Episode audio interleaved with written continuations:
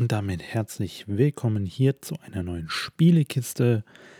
Heute geht es mal nicht um irgendeinen großen Major-Titel für die ganzen Heimkonsolen, sondern es geht um ein kleines, aber wirklich, wirklich sehr schönes und vor allen Dingen auch zeitweise echt trauriges Indie-Mobile-Game.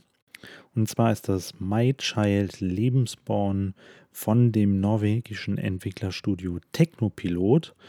Und ähm, ja, in dem Mobile Game, das ist quasi eine Art Tamagotchi.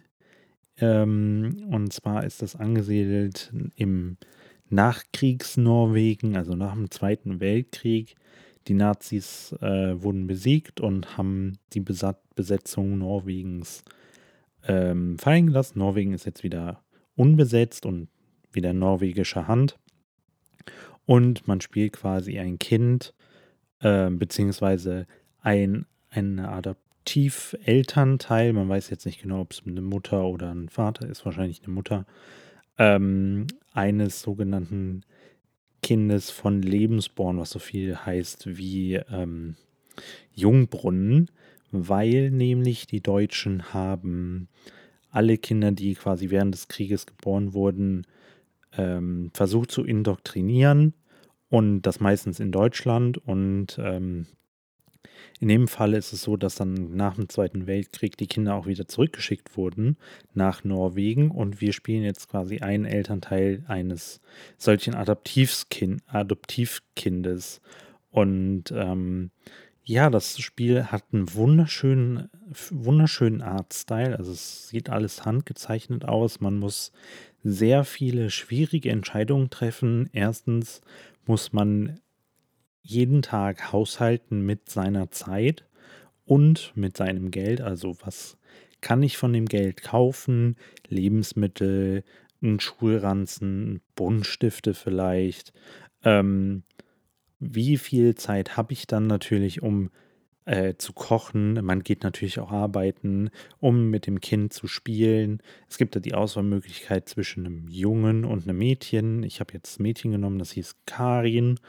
Ähm, was man mit der dann macht, ob man mit der irgendwie rausgeht oder was malt. Man muss sie natürlich auch waschen. Man kann Kleidung nähen. Ähm, also wirklich so alltägliche Sachen. Und natürlich weil man halt quasi den Adoptivelternteil spielt, ähm, ist es auch so, dass man mit ganz vielen Konflikten konfrontiert wird, wie, ähm, wie Mobbing in der Schule.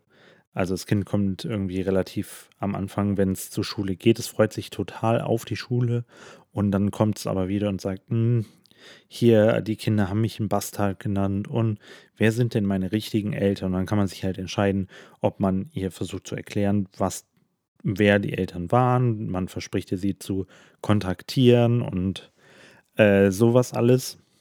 Und dann muss man wirklich auch gucken, wie man mit dem Kind, also es ist wirklich erziehungstechnisch, kann man da richtig viel draus lernen, was gerade den Umgang mit Mobbing oder ähm, halt so Verachtung von äh, anderen anbelangt, auch gerade im, im Zusammenhang mit Kindern.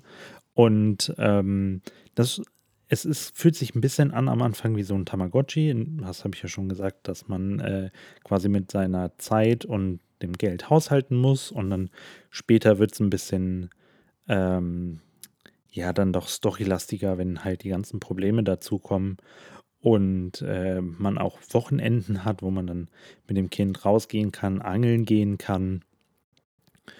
Und ja, also es ist, ich würde sagen, es ist ein Point-Click. Also man hat auch hin und wieder mehrere Auswahlmöglichkeiten als Dialogtext.